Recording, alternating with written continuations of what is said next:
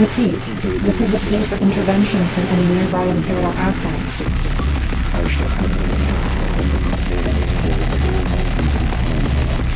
This is the Remembrancer vessel Vox Castian. We are in dire need of assistance. Our ship has been attacked by unknown assailants who bear Imperial markings and crowns. Coordinates are as follows. 692 break, 138 break, 2174, Van Dragon Sector, Segmentum Tempestus. We are being attacked by unknown assailants. They bear Imperial markings. Please help us. We are Remembrancer vessel. We are a Remembrancer vessel. The Emperor protects. This message shall repeat. The Emperor protects. This message shall repeat. The Emperor protects. This message shall repeat. Welcome to the Galaxy in Flames podcast. Oh, wow, that uh, turned out better than I thought it did. Um, hey, welcome to the Galaxy in Flames podcast, the inaugural podcast. Um, my name is Steve Saunders, and I'm here with Simon Berman. Simon, why are you here? Uh, well, as I recall, about six weeks ago, I posted saying somebody should co host a Horus Heresy podcast with me where I show up and talk and they do all the production work and I don't have to think about it. And then you agreed to that, so joke's on Wait. you, I guess. Wait, I did? I have to do the production? I thought I was just doing the intro. And uh, fun fact, uh, I haven't really completed that yet uh, as of this recording. So I'm just basically jerking my own chain right there. It's Like, going to be oh, a I really wish I was short podcast. Yeah, yeah, super short, super short. I'm just gonna cut it all right now. It's like ten minutes, ten minutes. Um, that's awesome. Um, so I, I'm glad you did that. I'm glad you posted that because I was like, you know what, this is something I want to do. I love this stuff, and um, so, well, but why are you here? Why did you want to do a podcast, Simon? Why, uh, why are we here? Uh, it's, a, it's a great question, Steve. Uh, yeah, I don't know. I, I've been doing podcasts, uh, gaming podcasts, for about a decade now. Um, long time ago, I did my first podcast. was actually My first podcast was actually a professional podcast. Um, years ago, I founded the uh, Primecast, which was Privateer Press's uh, in-house podcast back when I worked there. Um, and I think I actually got returned recently a year or two ago. I think John Swinkles at Privateer has, has brought the Primecast back. So uh, if you're into Warmachine, go go check that out.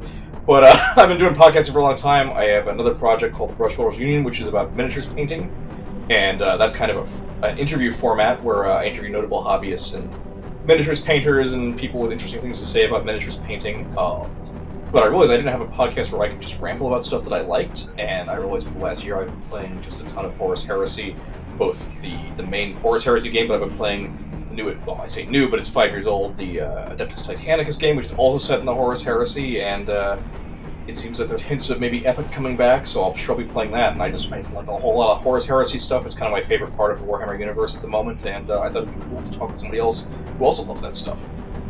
Well, I'm really glad that you're finally doing something you like. Jeez. Yeah.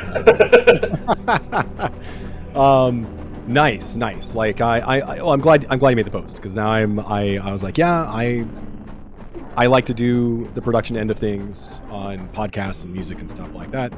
I suppose I should also introduce myself properly, um, uh, if that's all right with you. Um, I, umming and ahhing a lot. Uh, I'm Steve. I I've been working in like the nerd industries for a long time. I've I too have done lots of podcasts, whether it was comics on comics from like 2007, 2008, 2009, that era, um, or recently Industrial Nerds, which is with me and uh, Brian Graupner of the Gothsicles, and we nerd out and talk about industrial music and nerd stuff like Warhammer 40k and Cyberpunk, etc. Um, and yeah, I, and I do music and sound production, which is why how I got hooked into this. And I'm a massive, massive Warhammer fan. I've been into Warhammer uh, in pretty much all its forms since 1987. Uh, so when you mentioned Adeptus Titanicus, I'm like, I remember that launched. like that was super. Like I went like little like 13 year old me was like, whoa, hell yeah, and um, and so yeah, and, and I, I love the Horus Heresy. Like it, it, following it since it was just like little blurbs and White Dwarf.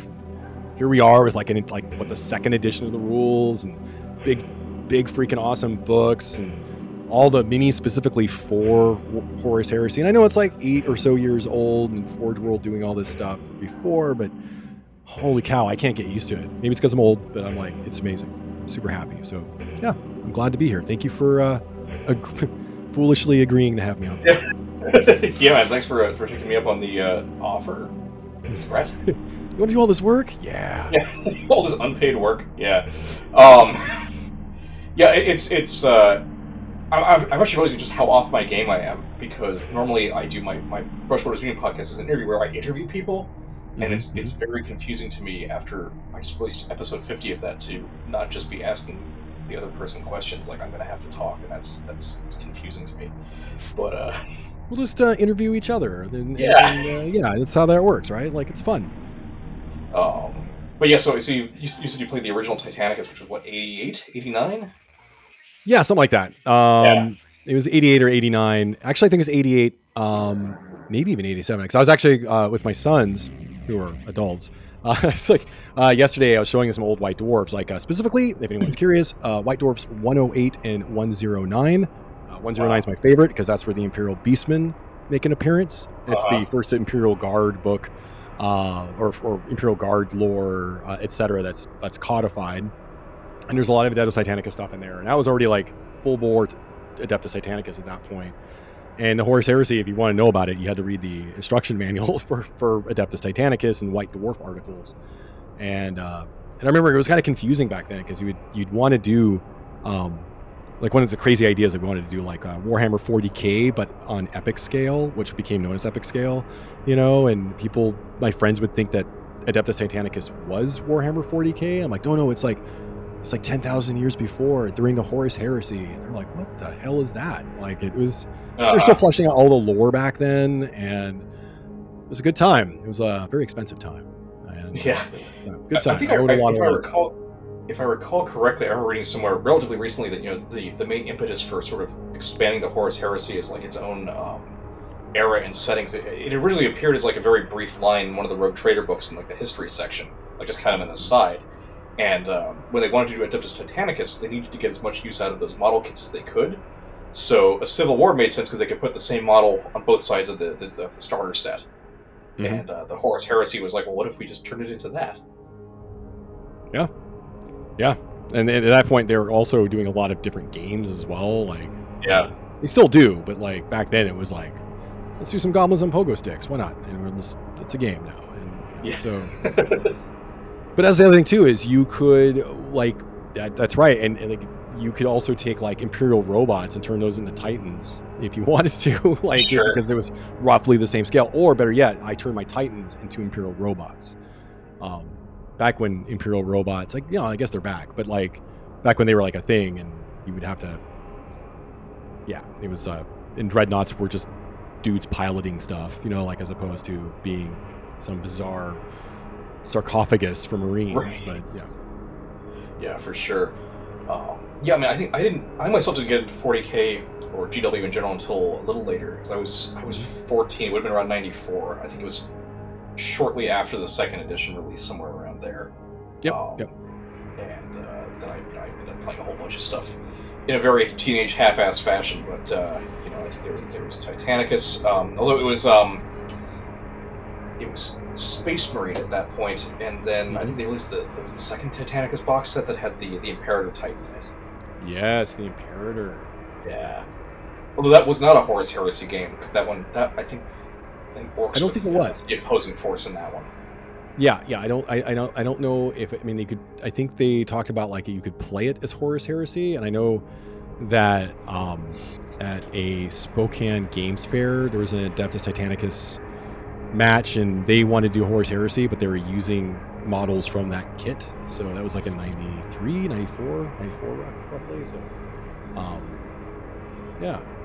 So hey, you're not that much younger than me. I mean, hey, I, I graduated high school in '94. Um, so Yeah, I think about three or four years probably. yeah, and and um, but I just I just got really lucky. Uh, I- have nerdy parents, so like, I just got really Yeah. lucky getting into it super early. Um, but yeah, so where do we? So are we? Um, I know we're going to discuss the uh, the Siege of Cthonia book. Um, but is there anything you want to discuss before we dive into that? Before Yeah, maybe a little bit like just like what our current to date experiences playing Horus Heresy or with the Horus Heresy are. You know, not just ancient history. Um, like you know, I've, got about four thousand points of Sons of Horus. I'm working on a Dark Angels army, both both dedicated heresy lists or armies, I should say. Um, I'm working my way through the novels. I think I'm currently on book thirty-five. Damn, So I'm, I'm getting there, but uh, and, damn, uh, that's a.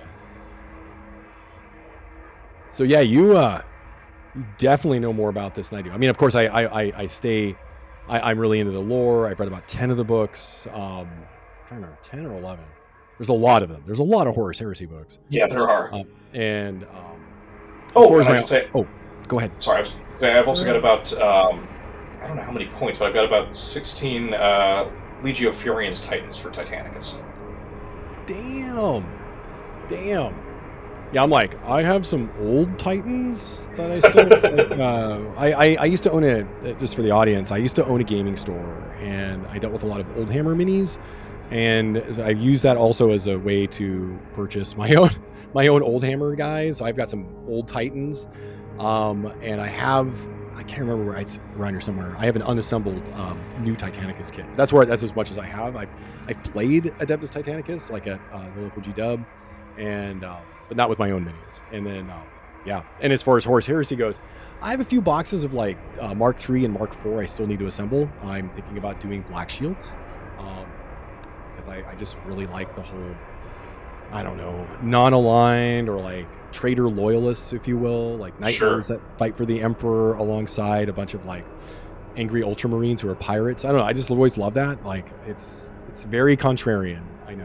It's, it's like how I play. It's like it's very Rogue Trader. I, I prefer that, but I also yeah, I'm also thinking about maybe doing a straight up Night Lords army as well. Um, yeah, we were talking maybe doing a little joint project, so maybe we'll, we'll talk about Yeah, that in more absolutely. depth, depth later Absolutely. on. I think, right? Um, but uh, yeah, actually, you know, I should actually my, my Sons of Horus, which I started last summer um, Mm-hmm. with the Age of Darkness books. It's actually not my first foray into Horus Heresy.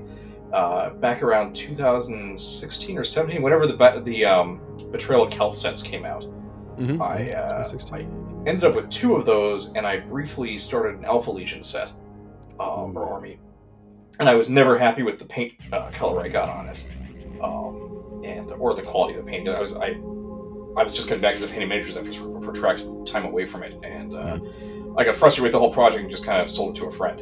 Um, and then didn't touch Heresy again until last summer when uh, the second edition came out. It's funny because you know I had all these hobby plans for 2022, and uh, they started talking to Horus Heresy. I'm like, eh, I think I'm good on it this time. I don't, I don't need to get another game. Or if, if I do, I'll just start a little army. And now I've got like I don't know, close to 100 Sons of Horus fully painted, another 40 or so Dark Angels. So uh, yeah, Nice.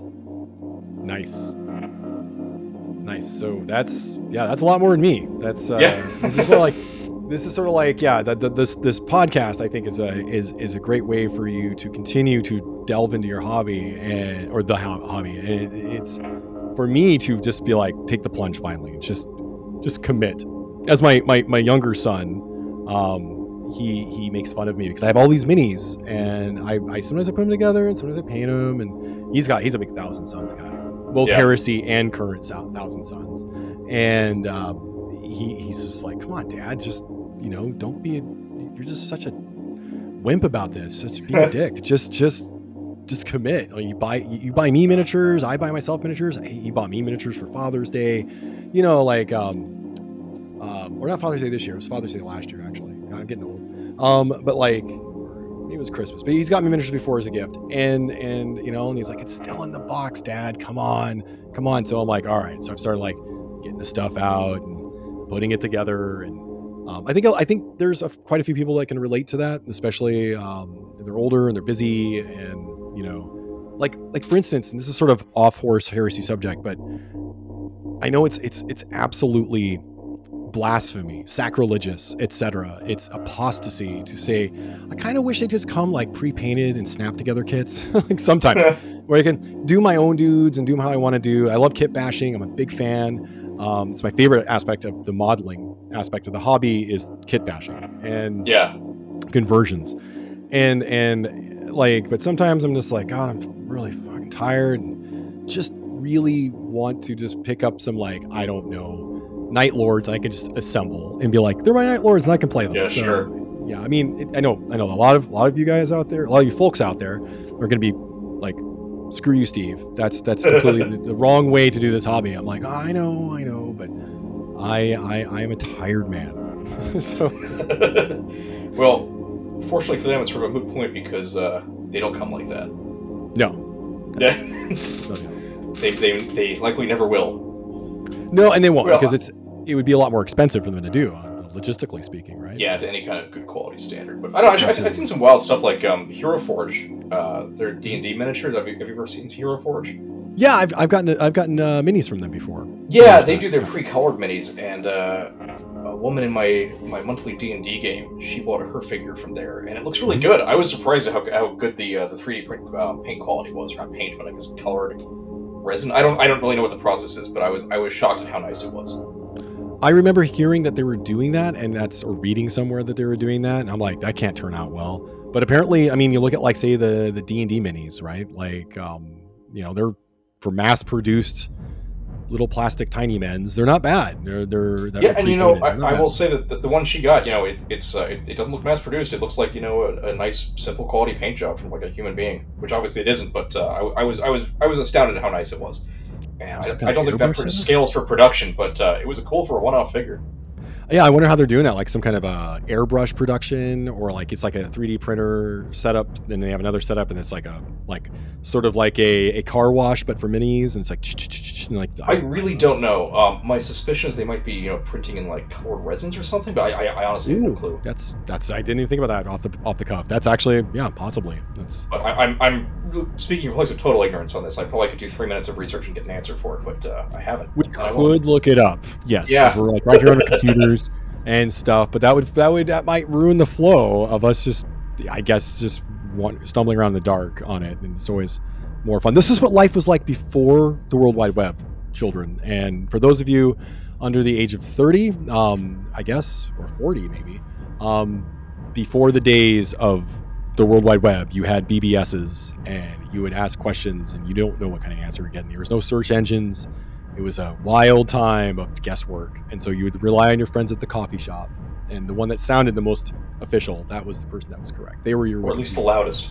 Yeah, or the loudest. Yes, yes. And it's like, that's that's yeah, that's your Wikipedia with some guy at Perkins or, or gal or someone, you know, anyone at Perkins that's just telling you like, yes, and that's that is how the Horus heresy began. And you're like, oh, okay, and um, you had no idea. So I like the now times better, honestly. Yeah. regard. Just look it up. Um, so yeah, that's um, well.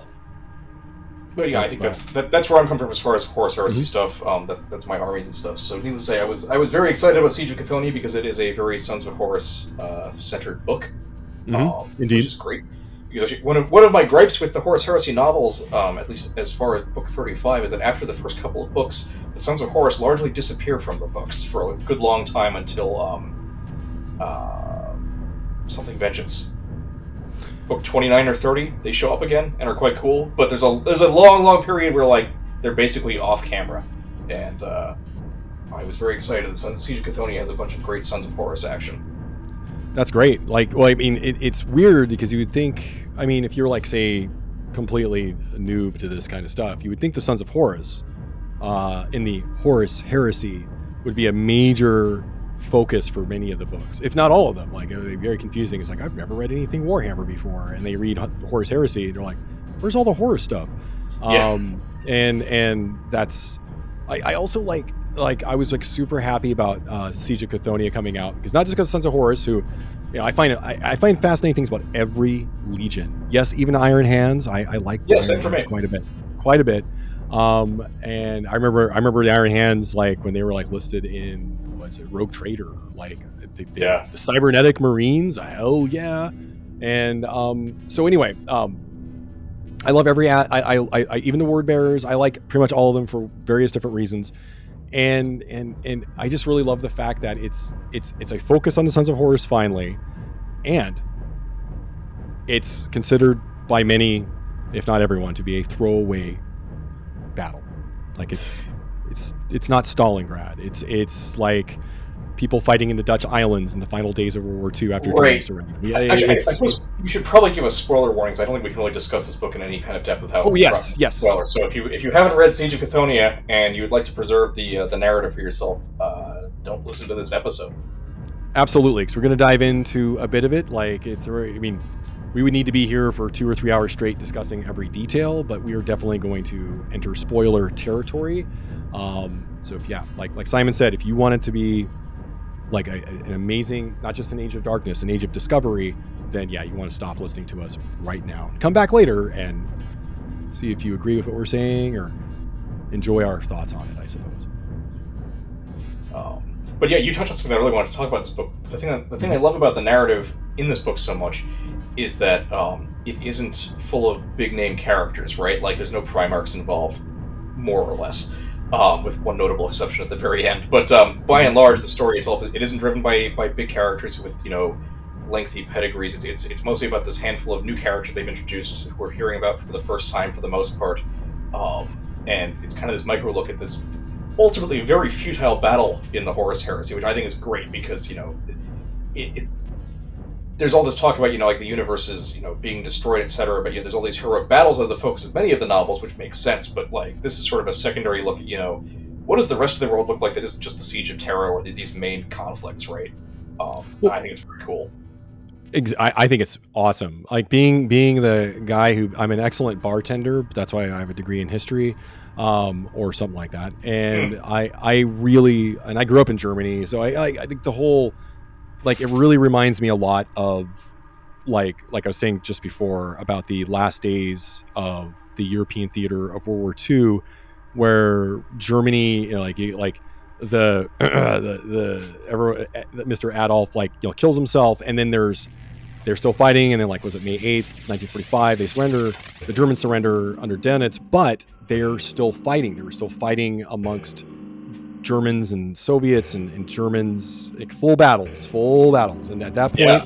there was no point. There was no fucking point to keep fighting, and they kept fighting. And I, a couple of guys in my, well, he was one guy in a neighboring village, and a guy in our village actually fought in one of these like futile battles. Just there's just no point to it. Why are you fighting? Um, and, and and I guess, i- um, I suppose it also should be explained if you are listening to this and you know want us to spoil it. And what is the siege of Cthonia? Like from a newbie, like or just not very familiar with this kind of thing, uh, this particular thing. Like basically, in a nutshell, and I'm sure Simon's going to cringe at this. In a nutshell, all the forces are are currently sieging Terra, Earth. They're they're they're fighting uh, for the Imperial Palace, and that's like concludes Horus It's a big climactic battle, right? That's right. And and a um, what are they called? The um, ah, the like not defenders of Hor- uh, of but they're a, a faction of the Sons of Horus break off, and other other dudes like break off from the fleet heading to Terra, and they go to Cthonia, which is the homeworld of Horus. And in the Imperial Fists, a loyalist uh, legion holds Cthonia, and so they're going to reclaim Cthonia for honor. So it's just a big giant honor uh, slaughterhouse, and that's the that's the siege of Cthulhu. I think I nailed that okay. Yeah, I mean, that's that's the broad strokes. The, the Yeah, very broad strokes. what I really like about it, though, right, which is that you know, um, Cthonia, it's, it's very close to the Sol system in the in the as far as the, the universe goes, but it's, it's not very it's not really a very important place strategically, right? It's already been kind of mined out. There isn't oil that much left of its its mineral resources. Um, to the point where you know Horus, even though it's his home planet, just kind of abandoned it very early on in the Horus Heresy. It was like, I don't give a shit about that place, Yep. and left. And the Imperial Fist showed up because it was relatively close to, to Terra, so they were like, well, we can't just you know, not take it. So they, they take it over, and you know they, they, they beat the crap out of the, the small garrison of Sons of Horus who were left, who retreat into the catacombs. Um, and the, the but the guy that the guy that Dorn and the Emperor put in charge of Cthonia is kind of like Dorn's fail son, right? Like he's this this not particularly well accomplished, largely disliked Imperial Fist commander who's basically exiled there because nobody wants to have him around on Terra, and Mhm. like he views the whole place as his chance to like redeem himself. But it's it's it's it's a crap posting, right? There's no honor to be had here. It's just you know minding the the, the store while while everybody else is away. Backwater garrison. Yeah. and like he's he's a tyrant. He's a he's you know he's a real asshole. and maybe Yeah, all yeah, that that's- his job, yeah. right? um, which is interesting because you know typically whenever we see the loyalists, they're always like you know the the real um, you know accomplished um, you know heroes, and he's this guy is you know at best an anti-hero, and even that's questionable. Um, whereas the the Sons of Horus who are who are going there um, to take it back, they're they're led by these guys who are they call themselves the True Sons, True Sons of are- Horus. That's right. yeah. right? And they're largely Sons of Horus who are not from Cthonia, right? They're they've recently been inducted into the Sons of Horus, and they all have these huge feelings of inadequacy that they're not up to snuff. So like their whole thing is like we're gonna go we're gonna go take back Cthonia, and that'll show Dad we're real boys. Yeah, yeah, that's and, that's uh, that's that's basically. it. and like there's also this sort of this subplot where like some of these guys they're not all that keen about all of the weird like chaos stuff that's starting to happen in the Sons of Horus, right? Like you know they signed on for a, a galactic civil war, but they aren't necessarily all about this you know demon worshipping that's happening all of a sudden, and um, and genocide in general. You know bad news. So uh, you know while these guys are still Sons of Horus and ultimately they're they're traitors, in a lot of ways I found them to be more relatable characters than the, the Imperial Fists under Darius. Yeah, that that I I, I completely agree. Like the the the it, it, it's a nice piece of writing, and in my as well as reading the book and um, watching a couple other takes on it, it's not really mentioned. Like I haven't seen it mentioned. Um, is I mean I'm sure someone has mentioned it because YouTube's a big place, the internet's a big place. But like I really loved like the Garius's. Um, he's a cad. He's he's just this shitty autocrat that that he got backwater because he deserved it. And this is also Yeah. back when when Space Marines uh weren't as like indoctrinated like they still had like hobbies and stuff like their whole day wasn't like spent just meditating and you know thinking about being a space marine or in a star days and right. they they they are really um they, they- these guys they might actually like do wood carving or do some song or whatever. So they Right, they're more like they had more they were they, they were transhuman. They were like different than humans but they still has a lot of human traits. So gary is he's has he's he's just a douchebag. He's just like you know and then you got like these sons of horus who are um, i think many of them are inductii right? Like so which will Right, probably dive We should, in we should talk about that real quick about the inductii Yeah, yeah, yeah. thing. That's that's that's a new concept that's been um, introduced in the book, both in the fiction and the rules, yes. And that's um, squads of low-level space marines who've been inducted late in the Horus Heresy, basically to fill the ranks because you know the veterans are dying. Um, Yeah. So rules-wise, they tend to get some slightly different stats than like a normal tactical or despoiler squad. Um, but yeah, as you were saying, the Sons of Horus inductee, they're the, they're the ones who are really pushing this because they're all they're all new and they've kind of you know adopted the, the trappings of Chthonian gang culture because that's that's big in the Sons of Horus, but like they don't actually have a personal connection to it. It makes them feel, um, you know, really inadequate, right? Like you know, I, I I find them more relatable. Like you were Yeah. saying, like you know, like they're way more relatable. Like the the quote unquote bad guys, making little finger quotes. Um, the quote unquote bad guys. I mean, they are the bad guys. Let's face it. But like, they, they they're the ones that you're like, they're yeah, they're they're they, it's futile. Like, why are they even doing this? and it should be pointed out that they're only being allowed to do this because Horus is convinced he's got this, the siege of Terra wrapped up.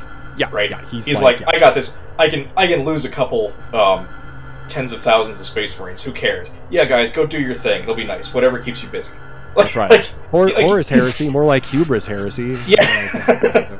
but yeah, nobody who isn't at the siege of Cthonia cares about the siege of Cthonia. No.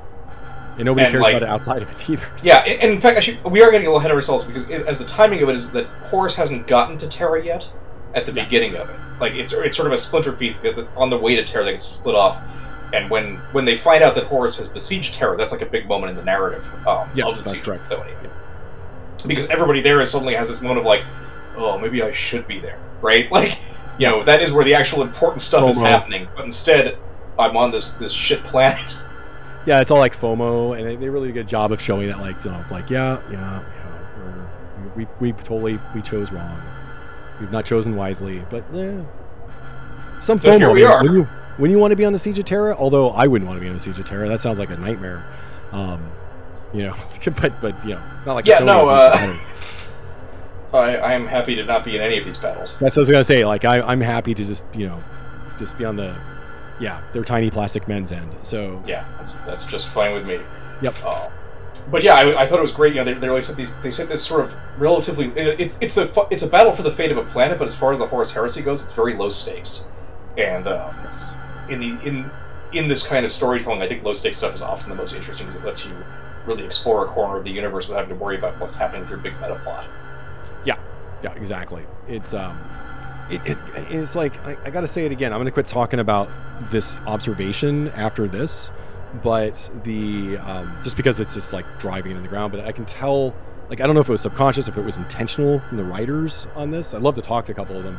Um, but like it, once again, it reminds me of the last days of World War II. You have like veteran units. You have these like older dudes and, and women that are fighting like feudally for for Germany and then you have these new like like 13 14 15 year old kids fighting Yeah. alongside them like those would be the inductii and and it's a it's a mess and and that's basically uh, sum it up like the, what I got is Cthonia Siege of Cthonia is a, is a mess I mean not the book I mean like the being just seems-. Yeah. I, I find it actually, and I don't want to I don't want to piss anyone's like uh, Cheerios here, but I actually find it more interesting than the Siege of Terra, um, which is the Siege of Terra is very interesting, of course. It's way more it's larger and more epic and more grand and, and bloodier, etc. But I just find I just find this kind of stuff to be just like that's my that's my cuppa. That's that's Oh. what I like. Yeah. I'm, I'm totally with you. Like, and this is this is gonna this is gonna I'm sure annoy somebody, but I find the Primarchs to be the least interesting part of the Hor- Horus Heresy.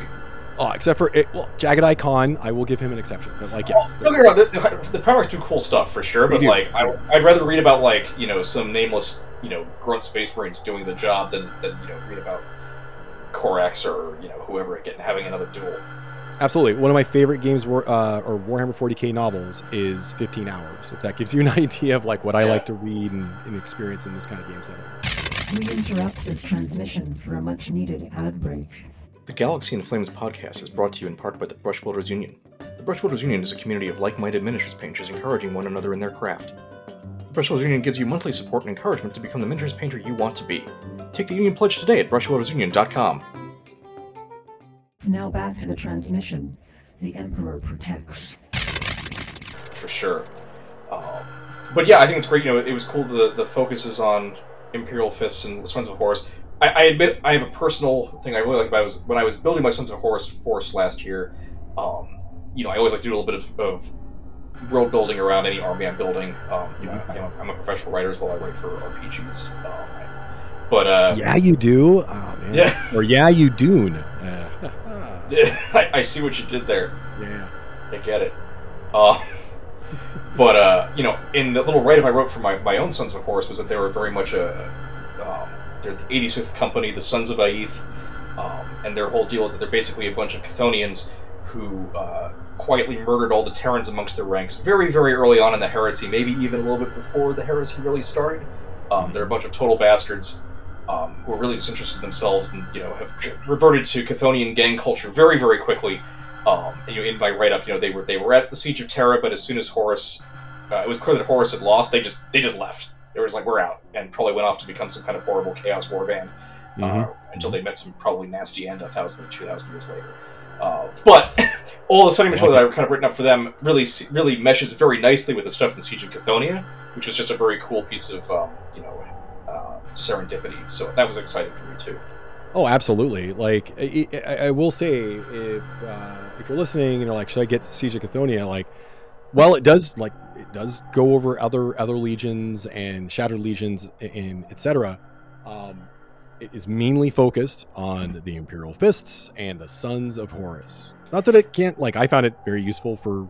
You know, I'm not in either one of those legions, but like, no offense, because I do like both those legions. I'm just saying, um, not enough Night Lords, man. But like, yeah. So Um, you're right, but actually, that brings up two things I want to talk about really quick. Mm-hmm. One, um, that the Siege of Cthonia does involve some other legions. You know, and there's these Mhm. great force um, does. uh, breakdowns of the forces involved in, in a, in a two-page spread. Um, so on the on the loyalist side, you've got the Imperial Fists, who are supported notably by a large contingent of loyalist uh, Thousand Sons, which is super That's cool. correct. That's super cool. I, my younger son was super excited about that because he's already flipped Oh. through the book. And the Sisters of Silence, who are there to mind them. Yep. Uh, as well as a bunch of Iron Hands um, and Raven Guard, uh, as well as Solar Auxilia, um, a few Titans that mostly die at the, in the early stages of the siege, but have a, a notable moment later on. Um, Mhm. I think that's most of the. Uh, And night, there's some knights there too, I believe. Oh, and Knight Household. Veroni, I think, is the. Uh, I think it's household. Veroni, Yeah.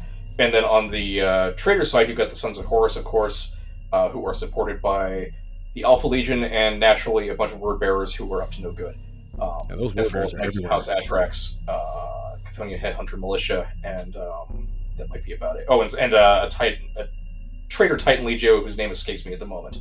I can't remember either. Um, but I know what you're talking about because I saw that in the book. Like that they're doesn't he pop up at the end? There's like a big Titan fight. I remember. There's a bunch of Titan stuff at the beginning and the end, basically. Yeah. But uh, yeah, she. I, oh, but I like that they broke all that down like a two-page, you know, uh, spread of you know all the belligerents in the fight, which is very cool. Um, Oh, and Mechanicum on both sides, of course.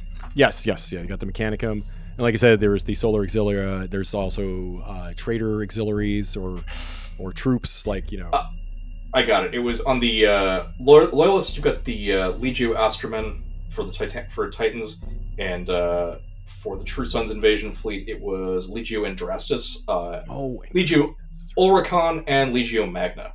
Mm. So yeah, you uh, could yeah. actually do some. Uh, you could do some Adeptus Titanicus conversion for this as well. Oh, straight up, it'd be very easy to do that. Like they, they, they, they kind of like there's a page or two that kind of models what the Titan right. battles are like. So it'd be you could definitely. I, I've thought about that, but I have Fureans. Like, I don't need another project. I don't need to start another Titan Legio right now. Uh, but uh, so there's that. But the secondary part that I, I really appreciate about the book was that while in the past most of the um, the black books for Horus Heresy, the big campaign books they put out in the first edition, kind of focused on the early stages of the heresy. This is the first time they've really done a big focus on the on the, the later days of the Horus Heresy. Yeah. And I appreciated that the first part of the book before they even get to the Siege of Cthonia is maybe 20 pages kind of talking about the state of the universe by like the second half of the Horus Heresy, what the various legions are up to, um, you know, what's going on. It kind of sets the bigger stage for everything before they nice- dive deep into the Siege of Cthonia. Absolutely, it's a very nicely laid out timeline. Like you can just like zip through it and go, aha, this is where we are now. And um, I, I really appreciate that at the beginning, just so you can get kind of a handle. I'm definitely a mid to late heresy kind of guy, so I really like that. Yeah, I'm, I'm honestly I'm kind of relieved. As cool as early heresy is, we, we just we don't need another book about the drop site massacre. We just don't. Yeah, yeah. Like, how much Isstvan do we need? Like, uh, Like- it, it, the like it's it's it's been it's been done to death. Um, I mean, I, I'm always happy to see more stuff on it, but it's you know, Sure, but I, I we, we don't need another giant 250 page book about it. We just don't.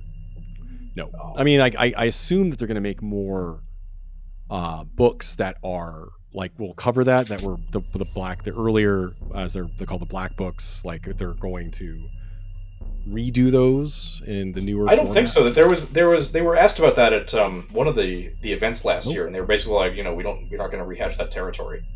Oh, so it's already been. That's great. Okay. Yeah. So I mean, I, you know. I love them. But I wouldn't be shocked if you know if we don't see a scenario here and there for the new edition, but I, I you know I, I think any it sounds like any further books that are getting released are going to be like Siege of Cthonia and focusing on later events after that. hmm Yeah, no, that's um. I would, I would uh, just off offhand, like I, I would also love to see. I mean, not necessarily a book. I understand if they don't want to waste resources on it, but it's like, like directly a book covering directly the like the, after the siege of Terra, like the after aftermath and The harrowing, I think that's what that era is called. the called. harrowing, yes, the harrowing, Yeah. or the scouring. Um, The scouring, that's the word for it. yeah, Yep. yeah, that, that's where in, in, in or everyone's fleeing in the Eye of Terror, and all, or Eye of Terror, and all of these different, uh, you know, war bands, and everyone chasing after them. Everyone's all fucked up and tired, and like, you know, that's I'm like, that's my jam. I love that. I love that stuff. Yeah, Like, I, I, I, bet we're going to see that eventually, but I think we may have to wait a minute. It's like there's a lot of heresy to cover between now and then. Well, yeah, it's not important. Like, or they can make it like a web, like talk about it a little bit, but like it's not. And I don't even think they've they've released that the one of the final books of the Horus Heresy. Um, but we're still waiting on like the final final book, right? Like the second part of that. The um, Uh, yeah, I think they just they just showed that off recently, the cover at least. So I, I guess that's coming. I've, I've got you know another thirty books to read, so I'm getting yeah, there. yeah. Yeah, I might jump ahead and just read the final like final books because I'm like, Yeah. man. I mean, I like reading and everything, but I'm like, holy cow. That's like I'm rereading old Warhammer books. I've been re like the Brunner the Bounty Hunter books. And Oh, really? I'm like, yeah, like on my, That's cool. tablet. And uh, um, I'm like, wow, man, that's that's. Uh, I won't complain about the prices. I'm like, I know paying like fifty bucks for for an ebook is weird. Like, yeah. So, um, but yeah, so that's uh, like I, I, I I'm, I'm excited to see what they do next. But you know, back to Cthonia, um, I do like like uh, what did you think of? Okay, so compared to the old books, what do you think of the new layout? Because this is a new new layout for them. I think it's great. I think it's a little cleaner. Um, Yeah. I like the way they integrate the uh, the small battle maps as uh, as graphic spacers. Mhm, Um, I think that's really immersive, very cool. Um, the writing feels up to par. Um, feels very very polished to me. So you know, um, I've only read maybe three of the original Black books. Um, I wasn't really playing Horus Heresy very seriously back then, but it seems like it. It feels like it's up par. It feels like a worthy successor to them. The photography is great. I think the book quality is good. I like the design. The layout seems pretty smart to me. Um, you know, my perpetual issue with any Games Workshop product is that they don't like to do indexes or indices. Yeah. They did that on the core on the Horus Heresy core rule book and the uh, the the uh, Trader and um, the Army List books, and God bless them for it. But they I, clearly that was going to be an, an, an anomaly. So uh, we're back to having to find things to the table of contents. Well, that that's the thing. Is like I I I'm like um if anybody Games Workshop ever hears this, um, I implore you. I, and, and my my job is I'm an editor, um, copywriter. I, I do indexes and I've done that all that kind of stuff. And I implore you, if you're not going to do an index Games Workshop, please, for the love of all the dark gods, provide a free e-copy of the book that you can search through like with Control F. Like, like it's if you got these like 200 300 page books and an index is amazing and like for instance if you purchase this this uh, siege of Cthonia book um, you don't get a an ebook right? So it, it like you know i understand like i like flipping through the physical books myself um, but i have to if i want to find something the table of contents kind of gives you an idea but you still have to flip through those areas of the table like where the where the table of contents leads you to. You have to flip through them and a lot of page, page flipping and stuff like that. Index you can just flip to the index go to the index there you go there's your page number or in an e e version um, instead you got to buy the e version which is like 50 bucks it's like in canadian it's much i'm in canada by the way the listener um, and This is technically an international podcast because I'm in Tacoma, Washington. We're we're almost hundred miles apart. I'm in I'm in Victoria, BC. I did move Yeah. to Victoria from from Seattle, but like yeah, I, I live in Victoria, British Columbia. Um, so yeah, like like I, I'm not gonna buy like a seventy dollar book. I don't know what it is in the states, but like a seventy or eighty dollar Hardback bucks, book. Yeah. yeah, and then and then which is a pretty good price for a book like this, by the way, sixty Yeah, US. absolutely. That's that's badass. And but then I also spend like forty eight dollars on a PDF. like Yeah. Like, no, uh, it's, it's no it's- offense, Games Workshop, but fuck that. So, so like it, it's like you know, it's it's and like you were saying, it's a it's a really well done book. Like I know some people have complained about it, like it's not as cool, uh, like same layout as the old books, and I'll agree to that to an extent. But I do like the streamlined, very welcoming format that they put in. They've uncompressed everything. So basically, like yeah, sure, you could compress this into 120 pages, no problem, but then it would just be nothing but text um, and and I do like that uncompressed style, right? So I can see that the images, and it, it makes it me also it makes me feel smarter because I can read through it faster. And, Uh-huh. and, and but I, I but all the images because that's a huge component of the hobby and, and all the rule books and etc. is is of course all the miniatures, the, the artwork. I, I do think it could have had like the cool artwork more spread out throughout the book but i do like their i used to hate the whole like taking pictures of miniatures and making them into like art um, but i think they really they did, did a good job on that here Yeah, it's, it's a good looking Very well book. It's well produced. I, I, I run a small publishing company. That's another thing I do. Um, so this this is a, it's a good quality product as far as like the, the print, the hardcover seems good. It doesn't break it apart, um, and I just think it looks good. yeah no it comes with a nice little bookmark which is cool Yep. my cats have already chewed on it So it has to sit inside the book now because they they gotta really they gotta eat that thing man like oh so it's a good cat toy so excellent job g-dub it's a it's a bookmark but like yeah it's uh i, I would also say in the the binding is a little definitely not rogue trader era binding which is No. which is up, but it, is a little like like my my cover pops up uh, from opening it once but it's it seems pretty strong because I checked the binding and you know because I always am curious about like that that aspect of these books. Sure. you're going to be hauling it around and stuff. But yeah, it's, Yeah, it no, it's, it's a nice saddle stitch book. Uh, Yeah. But uh, yeah, but back to the contents, which I think is people Yes, of course. Yeah, yeah. Uh, I mean, we're like giving like this like yeah. Oh. I thought, the, I thought the writing was very good. My one quibble um, is at the end.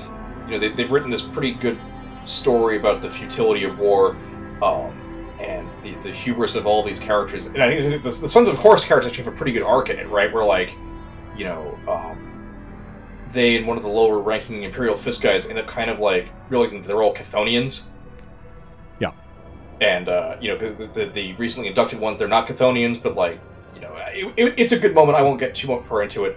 Um, but That like Garius and Varen and you know these, these two top guys who have fought this sort of very personal and kind of pointless vendetta um, that results in you know the destruction of or actually that regardless of their own personal wishes the planet is destroyed around them because Lion El'Jonson the Dark Angel shows up and are like I'm just gonna blow this all up Yep. um, which is what you all should have done in the first place he's just he's killing Imperial Fists as easily as he is killing uh, Sons of Horus in the process right um, which he, he's uh, it's a very overt Deus Ex Machina, but I think it serves a good point where you know they, they've, they've all fought this battle for, for literally nothing because at the end of the day, the Dark Angel is going to blow the place up because that's what they're running around the galaxy doing, blowing up um, trader worlds. Right. Um, but I was slightly disappointed that the two main characters uh, don't die on the planet, which I feel like would have been the, the most poetic end to their to their arcs. Yeah, like if they died on the planet or were, were killed by the, the like, you know, like they made a decision to duel or fight each other, and then and then they're killed by an orbital bombardment. Yeah, it kind of that, that that like the end of Gangs of New York, right?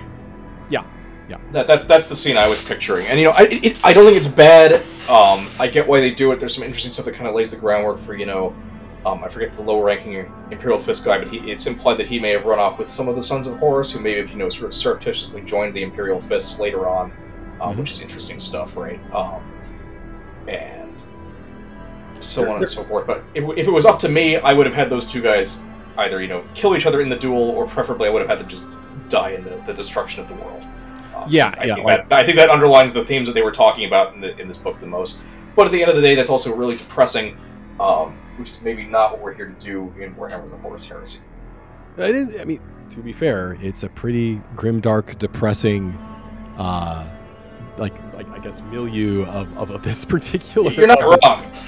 Yeah, it, it, it, and I will say, though, I did. I you mentioned it like um, I was going to mention it, and I'm glad you mentioned it. It was the the fact that there are Chthonians in the Imperial Fists, and because they've been garrisoned there for like five years. yeah, yeah. So they're gonna they're, they have inductii that are yeah that are that are that are Chthonians, and it's just so seeing like inductii Imperial Fist join the Sons of Horus, um, and then you wonder if they're gonna continue to call themselves the Son of Horus, or if they're gonna call themselves probably another war band, or like if they're maybe they're running around in their old Sons of Horus armor like thousands of years in the future.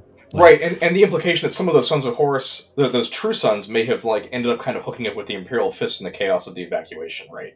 Right, right, and then they're the, they're war's over. Yeah, that's and actually as as a as a Black Shields aficionado, I always wonder like what will happen to all these Black Shields that just don't want to rejoin the Imperium? Do they just just fly off to do shit? Like where where are they? And Yeah. of course, in my own in my own like head fluff, I, I have my own little story for that. But like that's I always find that very. I just love those little stories, and I really enjoy like how they like. I don't think I don't think the writers of this book get enough credit from people so far uh, about how well crafted the story is. Like Yeah. it's it's really good. It's really good. I want to read this novel. Like I want to read it now. It's genuinely good game writing. Is there? Is, I mean, is there a Horus Heresy? I mean, unless I missed it, like there might be a Horus Heresy novel. Like I don't know the last fifteen. So there isn't, and I haven't read it. But when the when Age of Darkness came out last summer, they released a hardcover compilation of short stories called um, uh, uh, Chthonia's Reckoning, which I think Mm. is set um, all in and around the Siege of Chthonian. okay, I'll So that's that actually. I, I, I'm actually gonna pick that up sooner than later and read that because I think it'd be interesting to like check that out. absolutely because it's it's it's it's a fantastic like like it's not some of the stuff like you can tell like when you're with Warhammer 40k or 30k or any Warhammer product. Um, you you can see like you know sometimes it's just like pew pew pew and, and it's just dudes fighting each other and I really like when they take the make the extra effort about like like war is futile. This is all futile, and and it's this is the this is the the stakes are literally just meat made from people. Like that's like the, they're Yeah. stakes. They're human stakes, and then it- it's it's truly grimdark. It's it's it's like it's it's like I, I I wouldn't call it a happy ending uh, in this book in, in Siege of Cthonia, but I would say that it's certainly happier than I expected. Um, Well, for those two characters, right? Pretty much everybody else dies. pretty much everyone else dies. Like, like all those, Like all those loyalist sons, loyalist thousand sons, gone. Right? Like, Did you enjoy. Rogue? Did you enjoy Rogue One? Well, we- do we have a campaign book for you? Yeah, exactly. Um, but uh, again, my, that's my one quibble with the narrative. It's very, very minor. Um, you know, I, if it was, if I was the head writer, which obviously I am not, I would have, I would have taken a slightly different direction to the end. Um, but the way it did end does, does set up some interesting stuff to think about. Um, I hope it isn't explored. You know, I think one of the, part of the value of these big campaign books is setting up things for you to come up with your own endings for in your head. And uh, if they never write any more about those characters, I will be perfectly satisfied because I think it's more interesting for me to think about what they're up to than to be told.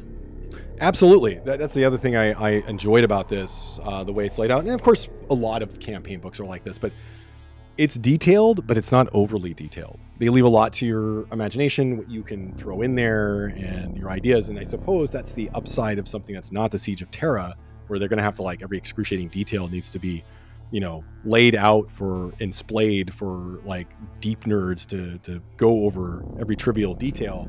Uh, whereas this, it's like, and yeah, sure. Like, what happened to these particular guys? What, what, what, what about your guys? What's going on? What's going on with your your little marine? Um, and, and allowing you to, it, it, it had.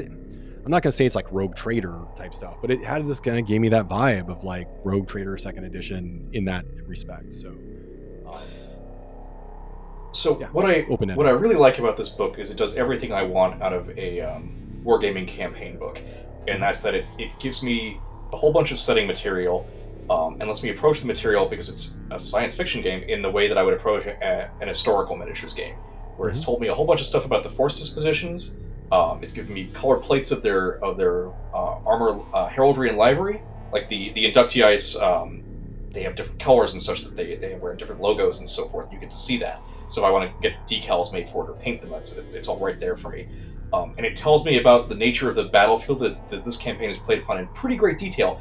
And I actually think this is a place where accepting the stuff like the the Isstvan books, which I think is the first three black books, um, Mhm. but say compared to like the Thramas Crusade book, um, I think it excels that because it's a narrow focus on one world, and I've got a really good idea of what that place looks like if I want to build terrain for it. Um, which, in fact, you know, me and some friends were going to get together and do the Siege of Cthonia um, Mm. in some kind of fashion, and Ah, it really, that's it really builds a picture. It really paints a picture of what that world looks like, um, and gives me not just the the setting material to do it and the information about it, but but imagery for it, and then also critically, of course, it gives me campaign rules to do it with, which is kind of the second half of the book we can talk about.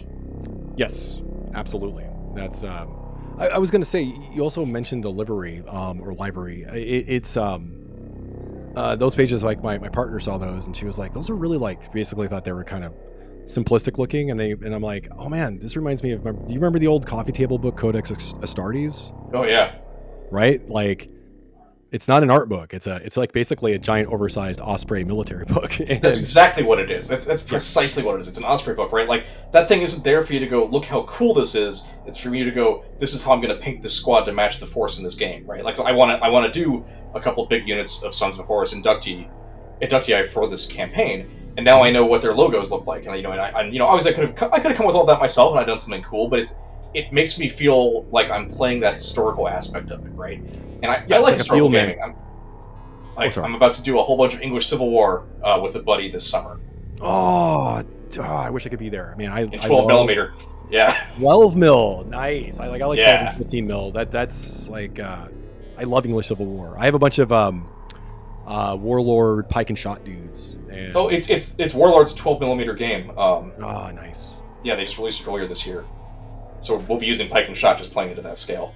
nice very cool like that's I, I often use like a fun tip for you guys for y'all into uh, warhammer fantasy pike and shot guys are great for minis Yeah. like rpgs and stuff like that. Um, but yeah, you know, like you were saying, I, I just I actually just ordered a book, an illustrated history of the English Civil War that's just full of color plates of the uniforms and stuff, and that's going to be my, my, my painting references. And I, I love that the Siege of Cthonia and often the older black books and stuff give you those color plates to kind of let you take that, make it feel like you're playing an historical game and ground your you and your friends can all be like, well, I'm going to paint this regiment. And I'm going to paint these inductii, and you know, oh, you're going to paint the word bearers of this host, and you know, somebody else can play the, the, the loyalist thousand sons and stuff. And it's a great way to have a big group project and like you know, build some custom terrain and stuff like that.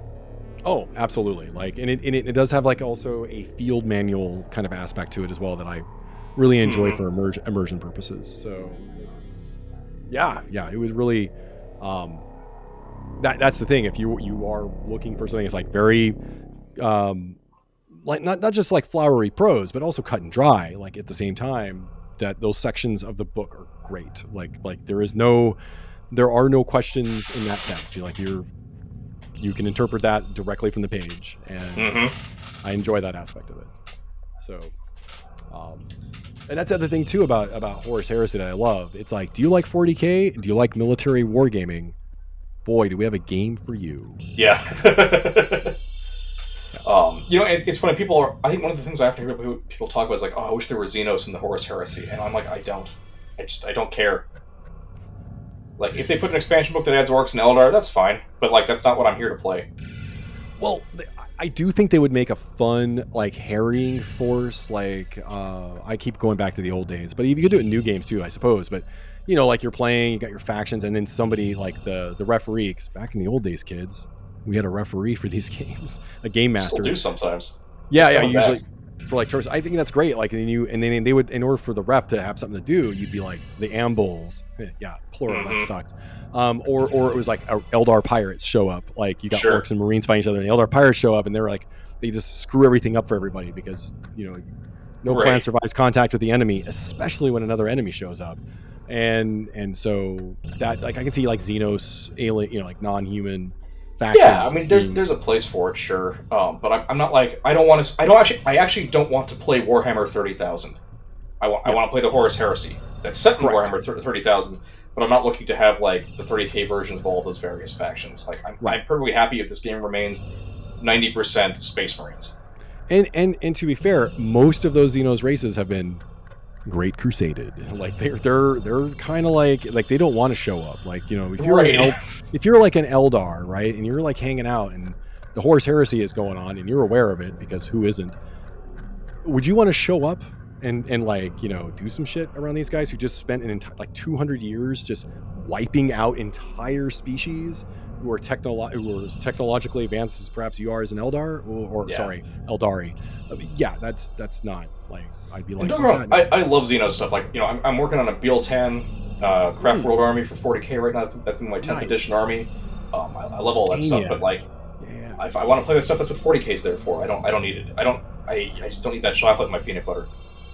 Yeah, no, I, I feel you. I feel you. Like, I, I mean, it'd be kind of fun to do an occasional like Xenos thing, but Sure. I can see why, like, y- go ahead and do that. Like, it's your game, but like, by, for as far as Games Workshop is concerned, focusing on marine, hot marine on marine action is the. That is why we're there. We want the hot, I, I think, hot action. and I think that's the way it's going to be. The, name, the name of the game is Warhammer: The Horus Heresy, right? Like that is absolutely the focus of the game. You know, I think maybe we'll see orcs and Eldar at some point, but I, I, I don't see any driving need to see them like become a big part of the game, and I doubt that we will anytime soon. Yeah, yeah. I, I, I, of course, I'd love to see a Zoat army show up, but that's not going to happen. Wouldn't we all? Yeah, right. Like I have a Zoat sitting here on my desk. I need to put them together. for Blackstone Fortress. I, I, I'm a big Zoat fan. Um, but like, I mean, how can you not like lizard centaurs? Um, but yeah, it, it's it is ju- it is the Horus Heresy. I mean, I know we're pontificating it a lot, but it's it's uh, and also uh, from a from a modeler's uh, point of view, you don't have to worry. I mean, aside from all the auxiliary units like non-marine, um, you can just have Marines and Marines on Marines, and they people do like they're they're most people. uh, Unfortunately, for those who hate Space Marines, that's the Adeptus Astartes are the that's the that's the primary selling point for Warhammer 40k and Horus Heresy. Yeah, I mean, I, I heard some some credible number of several years ago that something like sixty or seventy percent of Games Workshop sales are Space Marine models, and I'm like, I I believe that. Yeah, they were. I mean, the, the design they're easy to paint. I remember in the old days when people like you know they was like, "What should I get into?" I'm like, "I don't know how to paint very well." I'm like, "Well, you should take a look at Space Marines because they Yeah. they're, they're easy to paint. Like, I mean, compared to say like I don't know Chaos Dudes or Sure. well, well, it depends. I guess if you were going for like Nurgle or Tzeentch, it's not that hard to paint. Just slop it on. But like, but yeah, like Space Marines are. There's no facial features. You can just have them all in helmets. That's that's how I roll. Uh, Yep. Why why do black shields? Well, one of the reasons is because I can paint them black. See how easy that is? And, Yeah. and, you know, like I'm not the best painter, so um, I know all the techniques. I just yeah, I'm impatient. But like, so, um, so like, as far as Cthonia goes, like as the Siege of Cthonia, um, what did you think of? So they finally, they finally codified because I know it's popped up like in White Dwarf, the Zone Mortalis. Yeah, I uh, I think it looks really really good. You know, Zone Mortalis, I guess, was a big part of the first edition of the game, um, Yes. which I never got the chance to play that format. Um, I only played a couple games of the uh, the standard uh, Horus Heresy rule set. Um, but the expanded Zone Mortalis rules look fantastic to me. Um, it's really fun. You know, I, I I think that I really like about it is that it, it, you know you, you build your list, but then there's also the reinforcements points, which is, and um, you have to spend those to like bring guys onto the board later on. Um, Mhm. And it's actually, you know, if you're playing a larger game of Zone Mortalis, it's possible that you actually won't have enough reinforcement points to get all of your guys on in the entire game. So you, it Mhm. becomes a question of sort of a secondary currency that you're spending on, like, um, not just when do I want to bring my guys onto the board, but where, because you can pay extra points to bring them in through, say, your opponent's deployment zone or the side of the board and so forth, depending on the mission. Um, And it looks really dynamic and really interesting to me, um, and I'm excited to give that a try. Yeah, yeah, I love. I the, you mentioned the reinforcements, which is always a fun strategy aspect of the game. Like it, it's are my my, my reinforcements going to show up? Are they are they coming in? Like was it worth the point expenditure, etc. Like having, um, and that's how actual military campaigns work. They, usually, Right. every- everyone doesn't show up and line up and get ready for like a um, West Side Story Marine battle. You know, like Right. it's, it's it's it's it's it's people are coming in at different times and everything like that, and um, and that's the strat and there's strategy involved as opposed to the tactics where you're you know as you know like you know like where you you're, the dudes are fighting each other with uh, chainswords and bayonets and bolters like the yeah so i would have liked to seen i don't i don't think it's a Zone Mortalis thing but like i was always a big fan of point expenditure on like orbital bombardments and things like that but um it was uh yeah and it's also kind of new to me because i'm not that familiar with first ed. Um but yeah. Also they changed some of the objective markers i understand. We interrupt this transmission for a much needed ad break. Hey, what's up? This is Brian, and this is steve. And we do a show called Industrial Nerds. so like uh join us while we cover a wide variety of uh nerd topics. If you like front 242 puns mixed in with your Robotech talk, we know many podcasts offer that uh, service to you, but ours is, is the best. That's right, because we offer a myriad of industrial nonsense and nerd nonsense. Because dead or alive, you're coming with us. Now back to the transmission. Death to the false emperor. Yeah, well, there, there's two sets of there's the Zone Mortalis rules, um, which look really good to me. Uh, but they also introduced a new set of core missions for the standard game. Um, yes. Which uh, I'm actually hoping to be playing one of those tomorrow night for the first time. So maybe next time we talk, I'll have a little more report back. But uh, Oh, great. yeah, they use progressive scoring for the objectives, which is you know sort of a more dynamic way of doing it. Um, there's I, I guess I guess the there's complaints about the original core missions from the core book. I've played a lot of them. They seem fine to me. They're maybe not the most exciting missions, although I think Shadow Strike was a pretty cool one from the original core book. Mhm. Um, but I never found them to be like these missions are bad and ruining the game for me. Um, but the new ones, the new set, do look pretty interesting. Uh, more than a set of deployment zones available for those missions. Uh, but it seems fun, so I'm going to give it a shot. Me and my buddy Lars, he's bringing his Raven Guard over. We're going to play 3,000 points tomorrow night. Nice. I love the Raven Guard. Um, I love them so much. Like they're they're one of my favorite legions. Um, not just because I like ravens and crows and stuff, but Uh huh. but like uh, th- that's the thing is one of the other like I guess a complaint I saw was is, is about the missions, right? And I think I think in this book they do a good job of selecting missions for everyone to play. Got to remember they're they're you know there's a wide audience they have to appeal to, right? And I would tell someone who's like, oh, I don't like these missions, I don't want to do these missions. I'm like, hey, that's cool. You don't have to. You can make your own as well. You Sure. have plenty of stuff to work off of. It, you can create your own missions. In fact, I'm the kind of person that just throws. It. I'm like, I just take an idea from all the different missions and cobble my own together with a with a friend, and we were like, we have fun. Um, it could be any kind of mission. It could just be like get the bag of chips, you know, like whatever, whatever you want to do. Yeah, yeah. Is is it's because it's a war. You can do take uh, read some Osprey books and read um, about actual military historical uh, conflicts and what kind of objectives they had and throw that in there or like maybe you're fighting over water maybe you're fighting over any number of things and that's your objective and then you can use some of the other missions as a as a template for that and that's how i saw them as kind of like template missions like i don't expect a really crazy zany stuff um, Yeah, although on, on that point, there are two that they have the, the Apex missions, which I should, we should probably talk about the campaign system really Oh yes, at least. absolutely. Uh, they introduced the first uh, campaign system, the Onslaught campaign, Mhm. um, which is just a generic way to play Horus Heresy campaigns. Uh, it's intended mostly for two players, but you can play it as teams. Uh, it looks really simple. Basically, you play a game with your opponent, and at the end of each game, uh, one of you, I think whoever wins the, the game, makes a roll on a table, and then uh, on a roll of six or better, um, you're going to play. Your next next game you play is going to be called the Decisive Battle, which is the end of the campaign. And uh, you know, I think I think it might technically be possible to do that after the first game. It looks like typically you're going to play three or four games before you play that final mission.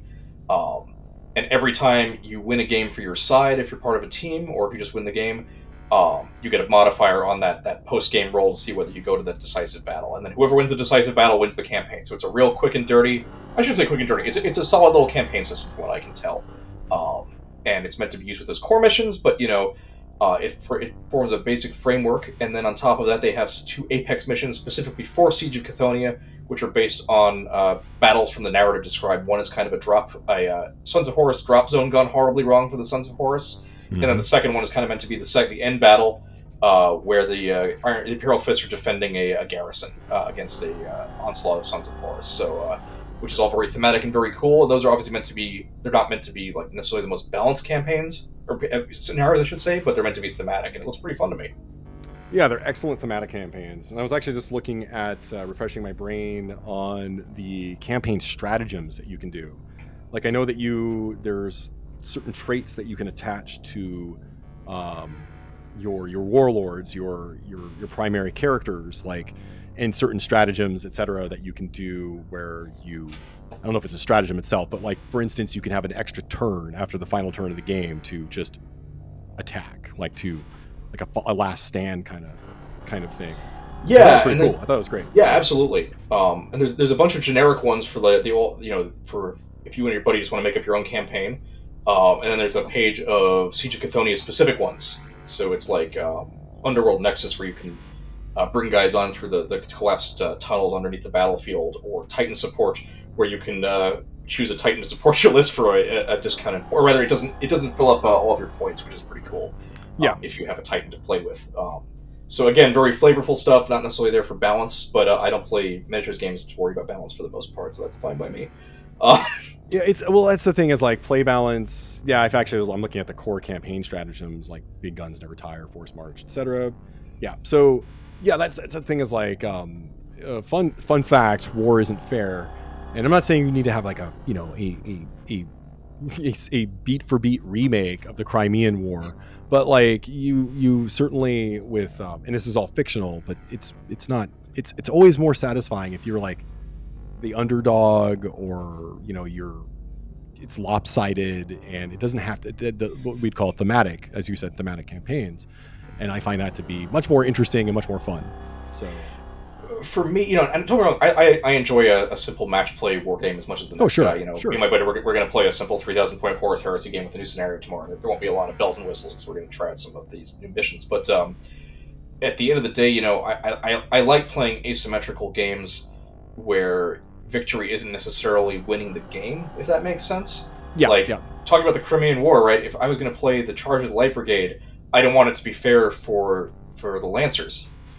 no, Right. What's, no, what's, what's, the, what's why play that if those guys also have machine guns, right? Like, Yeah. if I know that at the end of the game they're going to lose, but maybe I have a goal to like get three of my lancers, you know, make it all the way to the battery, Mhm, mhm. right? And they die there. That's fine, but maybe I can still win the game, even though I lose the engagement. You know, because we all know that's how it happens. And that kind of stuff is way more interesting to me than wargaming than playing a whole endless series of balanced scenarios. Yeah and also nice riff on the crimean war uh, reference that's Oh, That's awesome. Yeah yeah so like i have a whole book on the guy that um, led the charge of the light brigade yeah, he was uh, really incompetent. Yes, yes, he was, and it's a it's like a 400 page book. I think it's called the Mad Earl, if I remember correctly. But like it, it it's an Yeah, it, it- excellent. Was that was it was that Elphinstone Bay? It might have been. I got it on a shelf over here. No, I think Elphinstone Bay was like he. He's the other he. Uh, he's the one who uh, led the British out of um, Kabul through the Khyber Pass, and you know, uh, lost God knows how many thousands of soldiers in the most useless way possible. Um, I'm trying to remember. It's um, who was what was his name? Um, uh, I'm actually looking it up. Um, Me too. Yeah. James Brudenell, the seventh Earl of Cardigan, I believe. Yes, Car- Earl Cardigan. Yeah, Cardigan. I should remember that. Useless piece of shit. Yeah, and the um. Trying to remember the name of the book. It's it's like I said, it's on it's on. But yeah, there's there's some really good book about him. So Yeah, But, I, kn- I uh, know a whole bunch about British officer failures in the 19th century because I read all the uh, the Flashman novels when I was too young. nice. Well, I was gonna say like Anyway. that's the like the yeah. And remember, kids, you shouldn't be able to buy your way into the officers' ranks. That's the primary. That was the primary problem with the British at the time. Turns out not great. Yeah.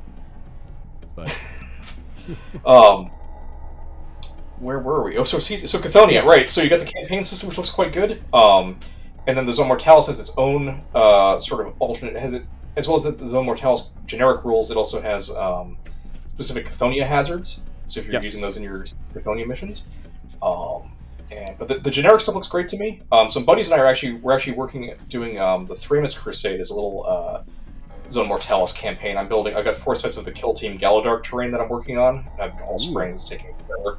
Uh, we're going to use that as spaceship interiors for Zone Mortalis. So uh, it's going to be my Dark Angels versus my friend Max's um, Space Wolves, my buddy Lars and his um, Night Lords, Mhm. and oh, sorry, no, Max is playing Death Guard. I got that wrong. My buddy Mm. Buford is playing the Space. Wolves. Yeah, it's going to be the four of us, and I think we're going to use the uh, the Onslaught campaign to kind of uh, give it some format, even though we won't use the Chthonian parts of it for that. that's awesome. Like it, Yeah. it's um. Once again, you're like when you guys do that, you gotta you have to talk about it on the on the podcast. Yeah, maybe I'll see if I can drag everybody on to blather about it here. Ooh, that'd be fun. I like that Yeah. idea. It's uh, But I think hopefully we're, we're hoping to start play late summer. We're going to do a kind of an, a uh, slow growth thing where we're going to start with a thousand points up to two thousand points for all Zone Mortalis and all spaceship battles, and then. But I think I think the onslaught campaign probably we'll do like a single onslaught campaign for each of those phases. So like one at a thousand points, one at fifteen hundred, one at two thousand, and we'll call it a day there. Oh, why not just do like a four thousand point? Why not just go all the way? Well, we might, but I think we're gonna maybe we'll we might do three thousand point outside of Zone Mortalis. So we can get, add some tanks and stuff. You gotta have tanks. You gotta have like you gotta have vehicles. That's uh, Yeah, well, not in Zone Mortalis. You don't. No, no, it's, that's true. But like, uh, I just always like just add a tank. It's like adding uh, adding an owl to something. It's just Yeah. I, well, my, my, my next phase for my Sons of Horus this fall, I've been uh, trading various things in my collection, and I've got a stack of seven uh, various tanks that I'm going to be doing in an armored spearhead uh, uh, right of war, which is my next big Sons of Horus push. That'll give me probably about 5,000, 6,000 points. very cool. That's that's that's a sizable army. That's, yeah. uh, oh, and I should say that that's that's the other thing I thought was great about. So, It's like Siege of Cthonia was like just for me because I've got all these tank plans, and they're like, oh, here's a bunch of tank options for the new game with the Dakarians and all of that. oh, Uh, the, which like very the, very cool. The veterans like like they get um what is it? They get the fire back um in the same same round. Like Yeah, they get some reactions that reactions. seem Yeah. really good. Yeah. yeah, I thought that was really cool. I, and also, I mean, I keep saying it. I'm sure it's been done. Somebody's gonna be like, oh no, they did it in sixth edition. It just reminds me of like like the pro proto rogue trader Overwatch rules that Yeah. folded into second edition, and um, that's kind of where I see like you know not to derail it again, but like um, so I see like a lot of I hear that they're stream from what I see about 10th edition rules is streamlining a lot of stuff, and um, which is neat. Like I, I like that. I want I don't want to have a three hour game that we did two turns. So um, streamlining is always nice. Um, yeah, but- Horus Heresy is about where I like it. You know, it's, it's a little crunchier than 40k right now, but Mhm. the um, the focus on basically, you know, it's it's oops all Space Marines means that the game plays pretty quickly once you get into it because you know, well, everybody's Legion has some different rules. At the end of the day, it's you know, if you look across the field, you know that guy's got a bolt gun. I know what a bolt gun does. So there's not Yeah. too many weird gotchas and like mismatches because of that, and I think it, it keeps the game running smoothly. So I'm, I'm, I'm pretty happy with where Horus Heresy is right now. absolutely you got some new stuff like well old stuff but you know what i mean like uh, volkite weapons and things like that but like it, overall like it's pretty easy to, to, to, to glom onto and figure out and like yeah like you said it's like with the being in uniform of space marines basically it's, it's easy it's easy to do Um, Yeah. i was going to say one thing about the inductii that i didn't quite understand and i, I and tell me tell me if i just didn't read this like I, I only had a few days to read through the book and find time to read it and um, so the, the Raven Guard, right? Like they're they're there. There are Raven Guard inductii. Am I correct on that? Yeah, at the end of the book, there's an inductii unit for every um, Yeah. every legion, whether or not they were Right. in the siege of Cthonia or not. Now, are the Raven Guard like did they, like remember they had like a like when they, when they tried to accelerate the the um the process of becoming a space marine, they had a huge problem with Raven Guard, if I remember correctly. Oh yeah, there's They like turn a, one of the books is about that, as I recall. Yeah. Yeah, yeah, and I'm like, did they actually? Looking at it right now, Thousand Suns, Salamanders. Okay, let's see here. Do do do do. Raven Guard. Yeah, there's nothing really about uh, no modification. or no. mod- Yeah, there's nothing. They're right next to the Alpha Legion right here. So, Unchained Conviction, because all the they all get like a buff of some kind or some kind of rule, and yeah, so they don't really like. I, I would just think like they were just trying to like. I, I don't know if that was like an oversight or if that's just they're just nice Raven Guards don't have this problem with their gene seed. Um, I just thought they were trying to force the ra- like new Raven Guard very quickly that they turn into like these weird crow men who want to eat human flesh. I think so. If I recall correctly, that stuff gets covered in one of the uh, in some of the heresy novels relatively Hmm. early on in the heresy. okay, Like I, I think that gets resolved by like the second or third year of the of the conflict. Okay. So I, I I think they're able to like they figured it out. Is what you're saying. replenish their ranks without you know getting crow people.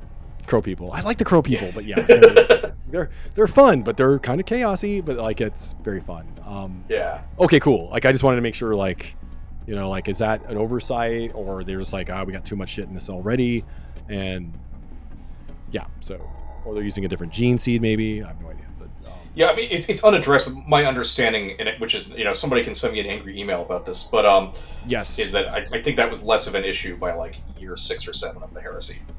Oh yeah. But if you got an angry email about that, then I would get like one about like Steve, you should know more about this stuff. Like, you, should, you should like these thousands and thousands of pages of material. You should be about this about like how you are about um, the history of. Um, let's say the Balkans, you know, like yeah, get it together, huh? It's a good point, man. Like, get it together, Steve. Like, ah, ah, there's so much stuff. I, I love reading it all. Like, I love watching videos on it and reading everything I can about the Horus Heresy. So, Yeah. Um, But uh, oh, I just want to say, I thought the inductii stuff was very cool. Um, oh, you know, super cool. Every every legion gets one, and it's a way to replace either a or it replaces a um, the rules for a tactical or despoiler squad. Mhm, uh, usually with correct. some switched rules. Um, they can be really simple to like you know, the Dark Angels inductii. Uh, they lose um, the hexagrammaton rules, uh, but they do gain all of their dudes get um, Volkite chargers instead of bolters at no cost. Yes. Um, the Sons of Horus, for example, they can. Uh, they're a despoiler squad, and except they can um, get uh, chain axes, uh, stuff like that. So the Night Lords, for example, they have the Night Lord one is hilarious, where uh, I think they get some like fear causing abilities, but on certain rolls they murder each other. yeah, they get like uh, um, killer killer's blades, and they are That's right. unscrupulous murderers. The inductii of the Night Lords employed every underhanded trick imaginable to kill their foes, feigning honorable intent to distract a powerful foe before ensuring they had laid low with a murderer's blade in their back. So yeah, basically it talks about how man, I love the fluff. Um, started an initiative, step ten, blah blah blah. And two plus, that model can resolve its attacks during the step. These attacks, blah blah blah blah blah blah blah. Yeah, they get to go Yeah. first, which is a big They get to deal go first. in Horus Heresy melee. Yeah, and then they'll uh, no longer considered to be ongoing and remaining model uh, can fight normally within their initiative reach. So, um, yeah, there's psychological. but read read the end of it though. Oh yeah, yeah. That's um, That's that's the hilarious part. yeah. If either model involved, let's see here. Doo-doo-doo-doo. On a one, that model must resolve its attacks during the step against their own unit. Yeah. But they do do so. These attacks can only be allocated to the Legion Despoiler Sergeant model from their own unit, and any wounds inflicted do not count towards the assault results. Jesus. So these, yeah, Yeah. attack their own dudes. Um, It's funny. I, I love the. Night Lords. They're such psychos. they are. There's a lot of honorable Night Lords that most of them were killed. But yeah, Yeah. like, like yeah, they're, they're honorable. But if you think that having an entire living room full of human flesh furniture is honorable, but like, I, I think the thing that I really appreciate about the Night Lords is it, it's it kind of speaks from one of my one of my fictional issues or issues with the fiction of the Horus Heresy, which is that you know all these guys have these these big flaws that sort of come out during the heresy when it, you know oh it turns out the World Eaters are like really bad guys. Who saw that coming? Who saw Right. that coming? Yeah, exactly. But like the Night Lords, it's they, they're very honest from the beginning, right? Like they were murdering people and being like they were barely tolerated in the first place. So like after the heresy goes, yeah, nobody, everybody's like, yeah, well, of course they went. Like nobody's But- surprised by the Night Lords. But in defense of the Night Lords, um, so like what what like when bringing planets into compliance in the Great Crusade, right? The they you know your average legion would show up. Let's say the Ultramarines, and they'd show up, and if they were like you know maybe they would talk more and stuff like that. But let's say if the Imperial Fist or say the Dark Angels show up, and they're and that that civilization is getting a little mouthy or a little trepidatious, they would just exterminate them. Right. And it was yeah. Whereas the Night Lords would come in and steal the baby of the planetary king, governor, emperor, whatever, and maybe flay the baby, but billions of people don't die. And that's perhaps that was a horrifying example, but they're Night Lords. Like they, they would do things like they're horrifying, but in a tinier scale. Now I'm not defending Right. their actions. Like this is horrible shit, but oh, they Oh, but that, that's that's why I think I, I like the Night Lords. I feel like they're they're like in some ways the most honest Space Marine Legion. Like, yeah, all these guys are psychos. The Ultramarines, they're fucking psychos. Like, like everybody, everybody's out of their minds. The Night Lords are just like the most obvious ones, but like, are they really that much worse than like any of these other guys? I don't know. Well, I mean, it's sort of like it's sort of like I can imagine a talk show at the time in that time, and it's like ask Vulcan. It's like, hey, Vulcan, what do you think about like the Night Lords? Like, well, they're very they're monstrous and murderous. However, only three people died on their last planetary compliance. Yeah. Even us, with all of our hearts and love for for all the people out there, and even even Xenos in some ways, we killed thirty thousand. Like you know, with, with, like, with flamethrowers. with flamethrowers. Yeah, like Yeah. burning some Eldar kids. Like that's exactly. that's it's like it's so yeah like i can see like because the salamanders are supposed to be the nice the nice marines right like they're the nice guys I- and I've actually just had an idea. We were talking about maybe we were gonna do you're gonna search some Night Lords and I was gonna do Mhm, some Dark Angels. Um, but now I'm like, what if I also did Night Lords, and we had like warring Night Lord bands? That would be oh hilarious. oh Because I, I, I'm sure my buddy Lars would be into it.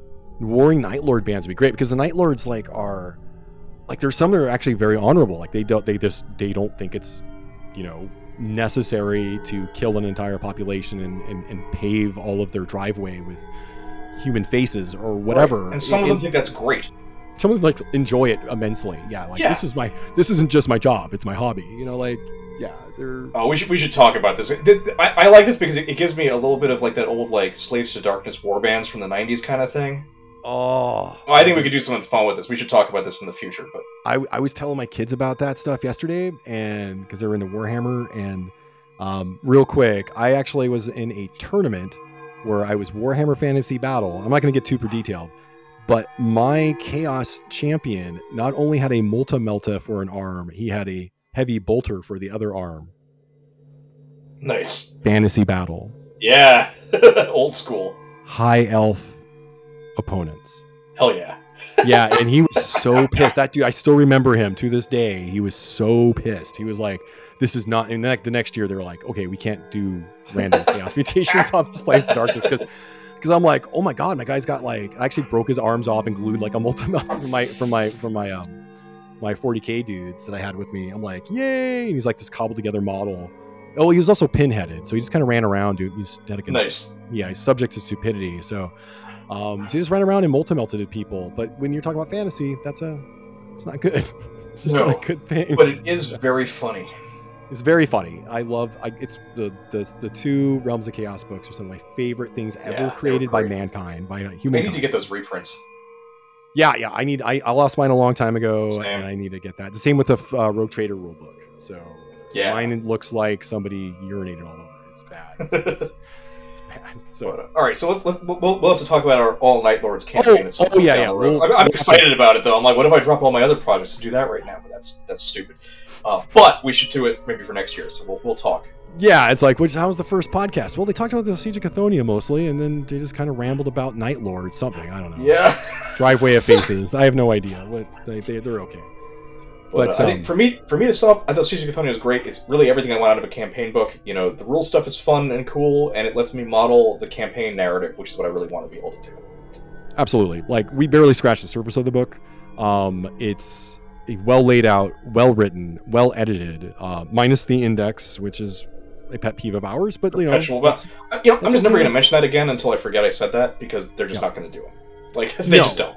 Well, it's they don't want to pay for it. Um, And it's, it's work. I mean, having been involved in roll and setting out a war, a, a wargaming core books index, it is Yes. a punishing amount of work that nobody appreciates. Well, I mean, like there is a there's an easier way to do it. I've indexed stuff before, and what you do is you take the PDF of it, and like this will be the like final PDF, and you're like, okay, cool. Go through it and use search functions to make the index. It's like I, I've done a lot of indexing, and it's Sure.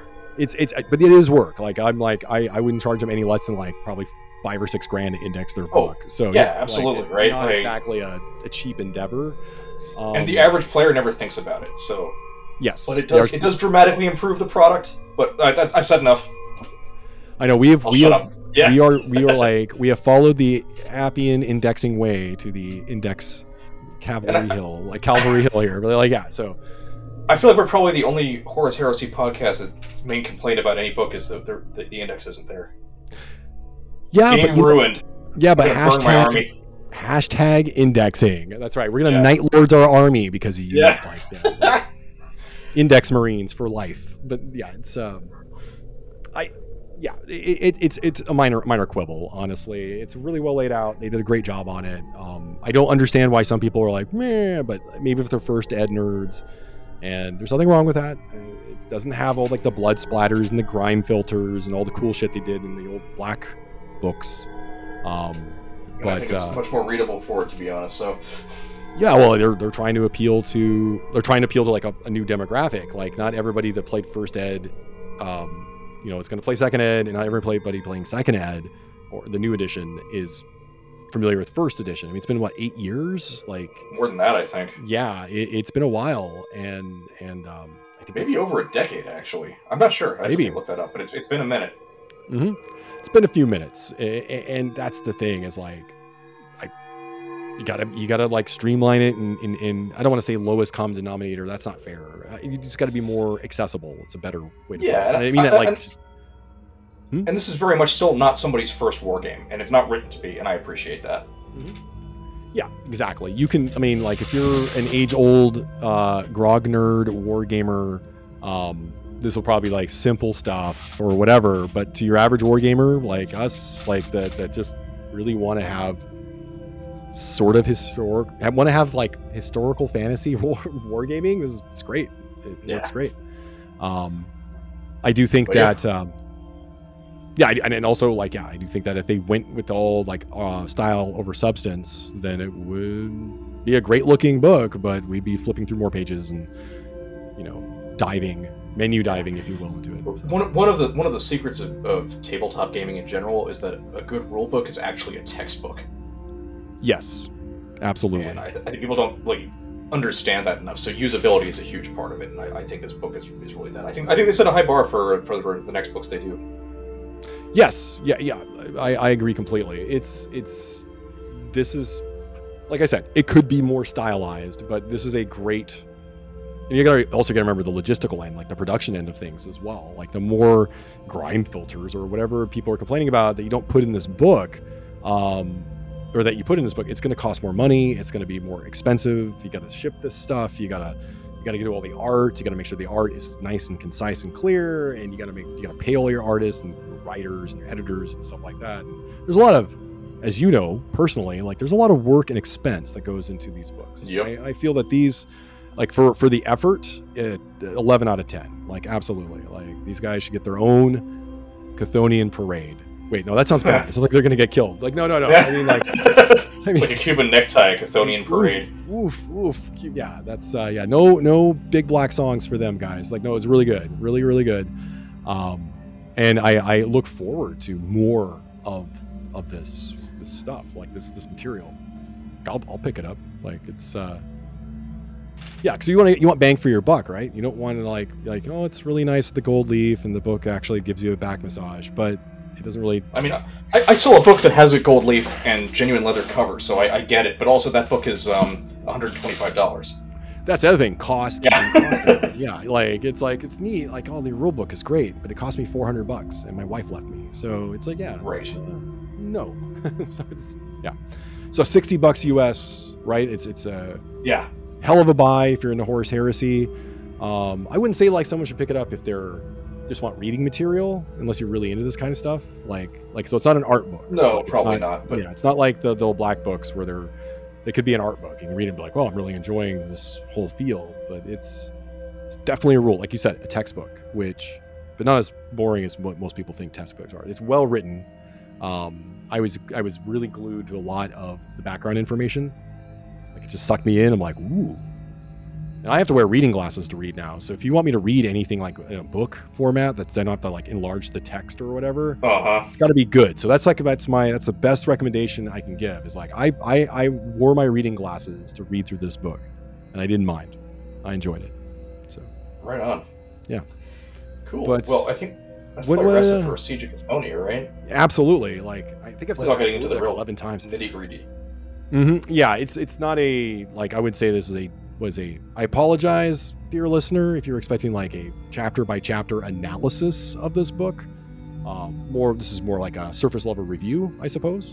Um, I don't know if you would agree with that, but it's. Uh, Yeah, that seems about right. I just want to talk about the things that I thought were cool about it, which is Ah, there's quite a bit more, but I think that's probably not the whole episode.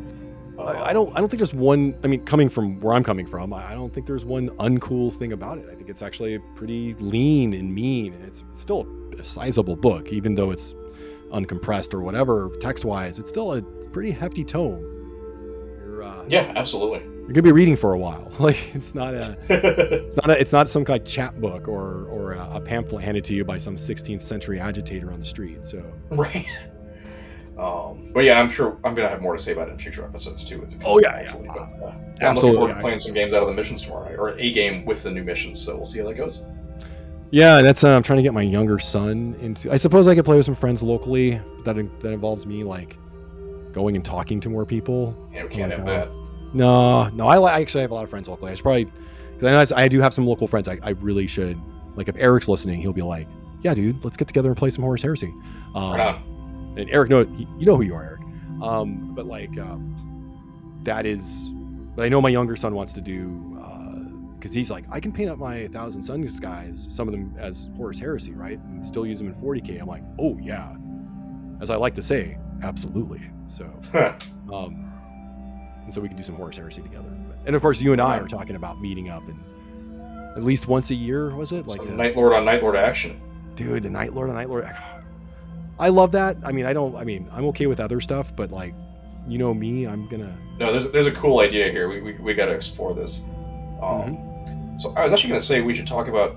We talked about talking about the 10th edition 40k release, but like, Yes. what is there to actually say about that? It's two weeks from now. There's Leviathan. Everybody who talks about 40k knows about 40k knows about it all. I mean, I, I guess we could we could ramble, but I don't I don't feel like I have a lot of like valuable stuff to, to give on that that you couldn't find in a million other places right now.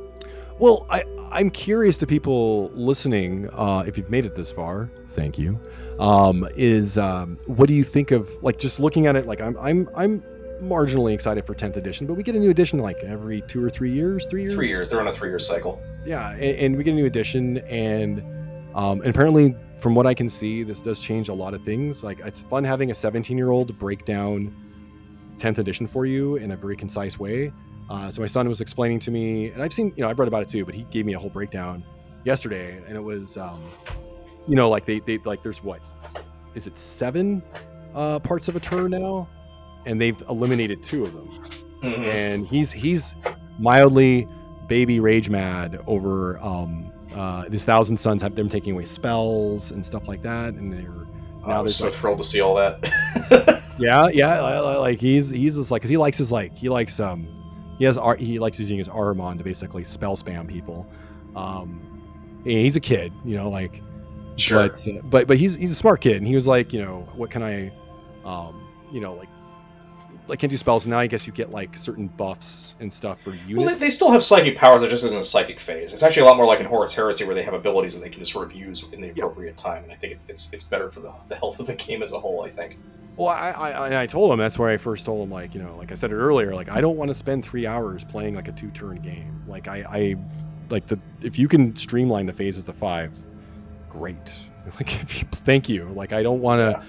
I mean, I love detailed. Like I said, you know, like earlier, like we did Adeptus Titanicus uh, scale. Uh, so we did epic scale with 40k rules. That was my entire uh, basement floor when I was a teenager with tiny little dudes moving them. It took days to play.